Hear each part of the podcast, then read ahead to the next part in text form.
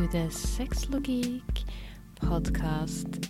And today we got another Christmas special. And in this Christmas special, we're gonna get some tea on testosterone. Have a little look at some interesting studies of how testosterone affects our behavior.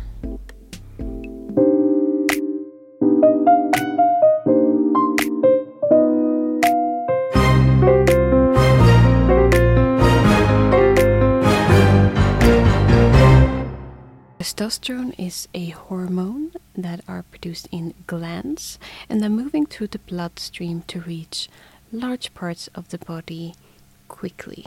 There are areas in our brain and in the bloodstream that have cells with receptors to receive the hormone. Once the receptor have received the hormonal signal, it changes and adapts its way to process information. In biological males, testosterone is produced in the testicles, and in biological women, it's produced in the ovaries. These studies that I'm going to talk about today has focused on biological males. Now, a man's level of testosterone will fluctuate not only during parts of development like puberty, but also during the day. Life events can also influence the level of testosterone. For example, a man's level of testosterone will tends to drop when childbirth is a part of his life. So when his partner is experiencing childbirth and he becomes a father, his level of testosterone will have a tendency to drop. Another example can be that divorces tend to lead to a higher testosterone level in the man. So when a man gets divorced, there is a tendency that the testosterone level will rise. Now, one potential reason for this would be that when you just become a parent, you will not necessarily need that high level of testosterone because um, the mating may slow down for a while and you don't really want to have a lot of aggression when you're around a newborn baby. So that could be a potential reason for why testosterone level tends to drop during um, childbirth. And the potential reason why testosterone levels might rise um, during a divorce or after divorce um, could be that you're now on the hunt for a new partner or partners, meaning you actually need a testosterone again. what I haven't been able to find yet, but I am looking for is I want to see, look closer at the studies of uh, raise of levels of testosterone in men um, during divorce or after divorce. I want to see for how long that raise, the elevation stays. I don't know if there's a study that show this, but I'm on the hunt for it. So if I find it, I will definitely make an episode um, on that because I think it's super interesting. And it also doesn't, I haven't seen for how long the testosterone level uh, lowers after childbirth. Like at what point does it go back? However, I did see some studies showing that, or saying that expecting father's level of testosterone was already dropping, so even before the actual childbirth, and that the women in those relationships reported that larger declines of the hormone testosterone contribute to more household and infant care postpartum. So the women whose partner showed large drops in testosterone um, said that they would have more support in the home and more help with household tasks. Now, there's also some fun studies that's been done on cognition and testosterone. So, the ability to recognize that our first intuition can be wrong is called cognitive reflection. So the fact that we might have the first thing that comes into our brain to solve a problem might not be the correct answer. Sometimes we need to process the information to get the correct answer. So in uh, a study on cognition and testosterone, they did trials with men that had a similar level of testosterone, and half of them were giving uh, testosterone, and the other half were giving given a placebo. And then they give them a, type of math uh, a math, a math question to solve. So I think one of the questions were if you buy a coffee and a cookie for one dollar and ten cents. And the coffee cost one dollar more than the cookie. What is the price of the cookie? It could have been what's the price of the coffee? I don't remember. But obviously the answer there the coffee cost one dollar and five cent and the cookie cost five cent um, but many people when uh, given this math, uh, math question um, and they just think quickly answered that the coffee would cost one dollar. Now they were asked multiple questions like this that aren't difficult and they are quite simple math problems, but when answered quickly, many people had a tendency to get them wrong. And in this study, they could see that the men given testosterone had a much higher likelihood of answering these questions incorrectly. And they were more likely to not reflect on the question. So they would answer quicker than the men who hadn't been given any testosterone, but their answers would be incorrect. One potential explanation for this that scientists have is that testosterone rises in situations where it's better to be quick and listen to instinct than it is to um, stop and reflect. For example, we see a rise in testosterone during athletic competitions. But we also have higher levels of testosterone when you're in a fight uh, or when it's uh, when you want to have sex or these kind of situations where maybe the acting on instinct might be more beneficial than sitting down and having a proper reflection. And if we look at the so-called animal theory, which is the five main behaviors that uh, are called instinct instinctive behaviors, they are the five known as the five Fs, and that is fight, flight, freeze, feed, and then ironically mate because some scientists didn't want to say the word fuck, but everyone was thinking it.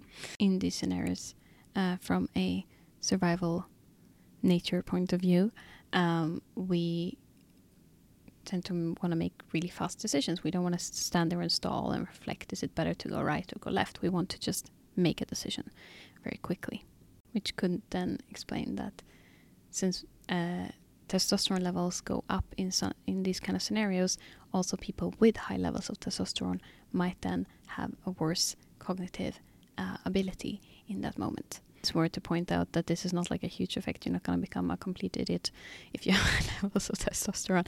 Uh, it might be a minor effect, and but um, yeah, there is just a higher percentage likelihood of doing more um, instinct, going based on instinct or the first intuition rather than sitting back and thinking things through. Basically, you become more impulsive. Other things that can increase level of testosterone is the potential of um, the presence of potential mates. So, if you have many potential people that you could have sex with, uh, the level of testosterone tends to rise.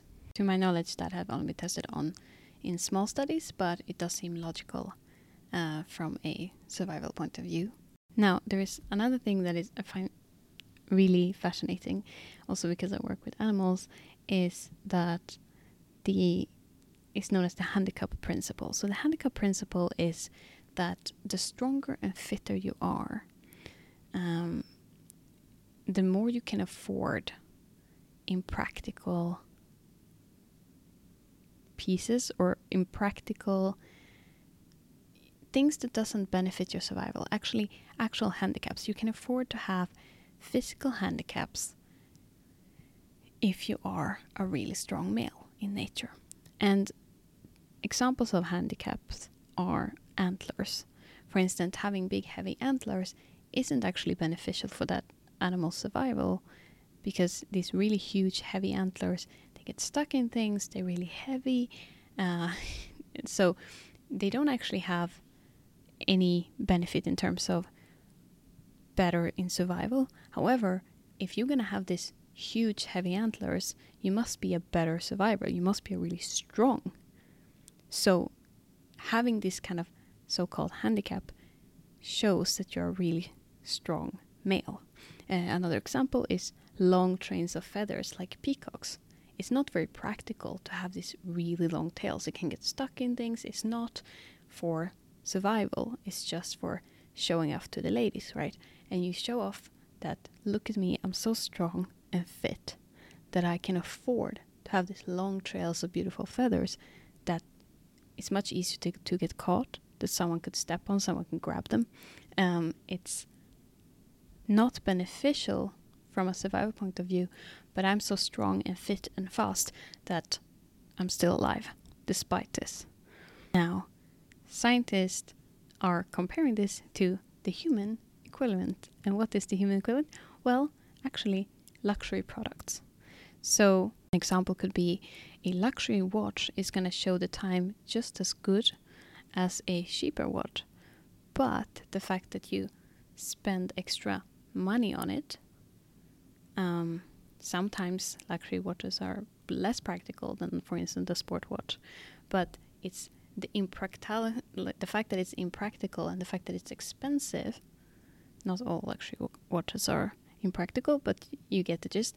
That shows is a sign to the sex you're trying to attract that look, I I have some kind of strength or I have the ability to spend large amount of money. Another example is cars. For instance, unnecessary huge big cars are much more difficult to park and they take up much more space, they take up much more fuel.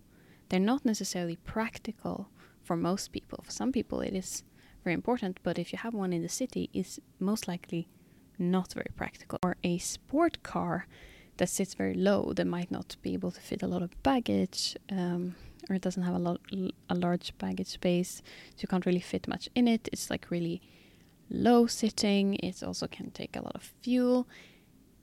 That is also like not a practical car.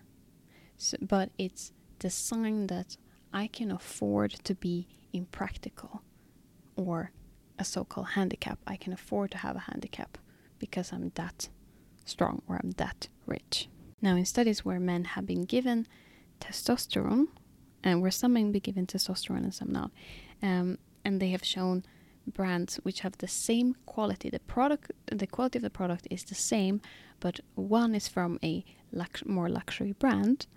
The men that's been given testosterone have a much more likelihood to pick the expen more expensive brand. Some researchers think that People with men with higher testosterone level go for higher status products regardless of what is considered a higher status product. So it's not necessarily that if you have high level of testosterone, you will go for the most expensive thing, but it's rather that you will go for the most high status thing. So if depending on the group that the people you're surrounded with, what is considered to be high status. In some places, maybe high status is being very environmentally friendly, then having an electric car might be much more high status than having a fancy sport car, for instance. Uh, or in maybe the area there is uh, the people you are surrounded with find that shopping as spending money on, on, on clothes is ridiculous and it's high status to have second hand or cheap clothes, then that would be the high status thing. So um, they do think that it's not the price tag, it's whatever is considered high status. Is it high status to have the newest grill? Then high testosterone, uh, men with high testosterone would want to buy the most fanciest grill that they can afford. Or if uh, it's uh, people collect expensive sneakers or sneakers of some kind, that might be the thing. But it doesn't. It's, so it's less important of the actual thing itself, but more important what is considered to be high status in that uh, group or area. The hypothesis is that men with high levels of testosterone are more status seeking than men with lower levels of testosterone. But in a different study, college students were given um, either a high status car or a lower status car to drive around. And they could see that the men given the high status car increased their level of testosterone. So scientists also believe that it can go the other way around, that by by having uh, or using high status products, you can also raise your levels of testosterone. So it's uh, what came first, the chicken or the egg kind of scenario. Now that was some fun tea on testosterone and some funny little studies uh, that has been done. I will most definitely do more episodes on testosterone and more focused on testosterone levels in relation to sexual performance and so on and so forth. Um, but uh, that was today's Christmas special. I just think it's a very interesting little nerdy subject, and I hope you enjoyed it and that you come back tomorrow for the next Christmas special. And don't forget to check out the Sexlogique Instagram page for the sex position of the day. And uh, I hope you have a very spicy day. And thank you so much for listening.